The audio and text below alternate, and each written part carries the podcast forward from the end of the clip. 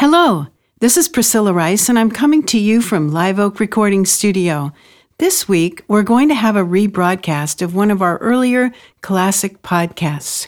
We hope you enjoy it, and thanks so much for listening. Episode 230 The Value of Exit Interviews.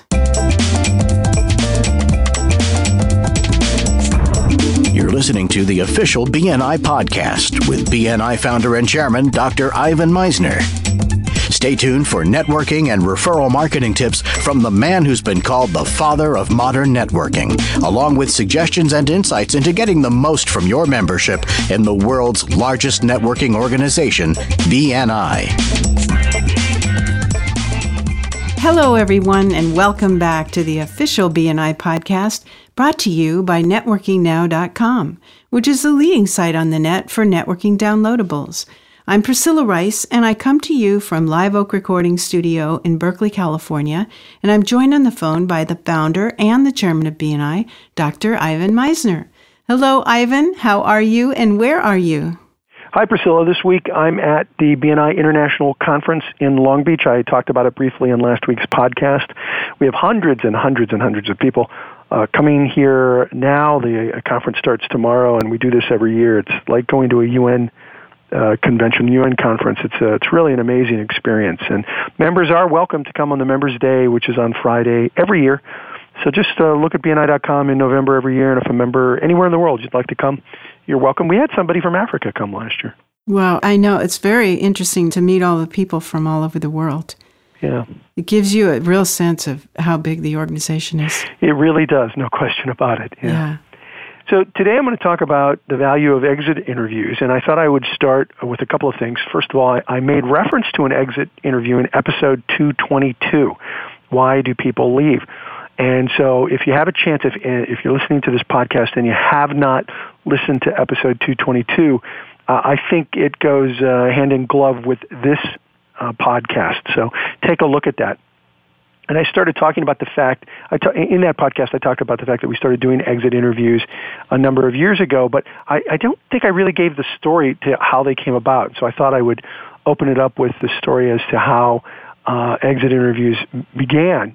What happened was that we had somebody uh, quit a chapter, and they were a great member, and they seemed mm-hmm. very, very happy. Yeah. They really seemed to like the organization. And so somebody said, um, you know what, we should really ask them why. And I, and I said, well, let's, let's do an exit interview. They said, well, what's that look like? This is years ago, Priscilla. I mean, I had like maybe, oh, I couldn't have had more than 40 chapters. Yeah. And one of the kinds of things that I did in my profession as a management consultant was I did exit, I, I designed exit interviews for companies. So I said, well, you know, it's just basically a list of questions that you ask somebody when they leave. And um, they, so I wrote this up for a specific member. Mm-hmm and and uh, tried it. I called him. I said, you know, uh, we're starting to do exit interviews. I didn't want to say, you know, because you're leaving, but, but that's what I did. Was you know, we're starting to do exit interviews. I just had a few questions, and we asked why um, the person was leaving. And I asked the question a couple of times in different ways as to why they were leaving. And I found out, Priscilla, uh-huh. that the person was leaving because they were mad at another member. Uh-huh. And even though they said, well, business is really booming and things are going great, and uh, yeah. you know I can't handle it all. I found out that that wasn't the real reason.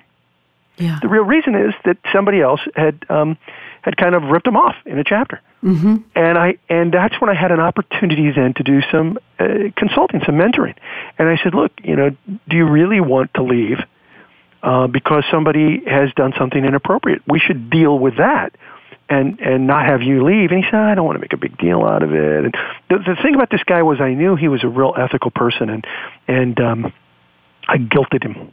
Yes, I'll be honest, I guilted him. I said, "Do you, if you leave, do you think this guy's going to do the same thing to someone else?" Mm-hmm. And he said, "Yes." And I said, "Then let's do the right thing together, and let me help you with the membership committee." and let's bring this to the membership committee so that they know what happened and they can make a decision. And the membership committee heard the issue and they removed the other person. So guess who stayed? The guy right. who was going to quit. Right. And it all started because of this exit interview. And mm-hmm. in this mm-hmm. podcast, I'm going to review what the exit interview consists of, and there's going to be a downloadable so that members can download this on their own, although this is available to leadership teams and to directors. Um, any member can download this, and I urge chapters to use this when you have people leaving, and not just you know anybody. I'd recommend you use it consistently in your chapter. Mm-hmm. Yeah, I think it's a great idea. So one of the things we say is that, that you know the value of an exit interview is that directors, but I, this is more than directors. I think members can do this as well, but I don't recommend it be any member. I recommend that it be the leadership team, somebody from the leadership team, or somebody from the membership committee. And so anyone in authority who regularly performs uh, member exit interviews, uh, there's a number of benefits. It allows the chapter to um, uh, figure out if maybe this is maybe this isn't the right chapter. Maybe a better there'd be a different chapter that would work for them because of a personality conflict. It provides insight to what's going on, uh, what the member's impression is, and how BNI can serve uh, uh, more effectively in terms of quality control, and it can help chapters take ownership for the quality of their members and avert potential problems. So exit interviews are a very powerful tool, which I think are not utilized as much as they um, have been in the past in some regions. And so I would urge you to have somebody in your group be responsible for doing exit interviews. So here's what the exit interview consists of. Okay. And then maybe, uh, Priscilla, we can just chat for a few minutes if yeah. you have any questions. Mm-hmm. So the exit interview basically consists of, you know, the interview, you put down who, who's interviewing, who you were interviewing, and you ask them, what's the reason for leaving? So, you know, do you mind telling me why, why are you leaving? What's, what are the reasons, reason or reasons for you leaving? Uh, and then, did you feel that BNI was a benefit to you and your profession? You'll find, and we've we found this in in uh, studies we've done in the past, that 20% of the people who who um, 20% of a chapter will leave for reasons that a chapter can't control. And I've talked about this in previous mm-hmm, yeah. podcasts. There, you know, their, their health problem, changing careers, moving, and you're going to get 20% turnover. So if you have 40% turnover in your chapter, half of that's going to be for stuff you can't control. And so when you say, you know, do you feel it's been benefit? And they say yes, you find out maybe that, you know, they're leaving because of something that's really beyond your chapter's control. Ask the, the person, no matter what they said, whether they, whether they're leaving because they're unhappy or leaving because they're happy, what did you like most about BNI?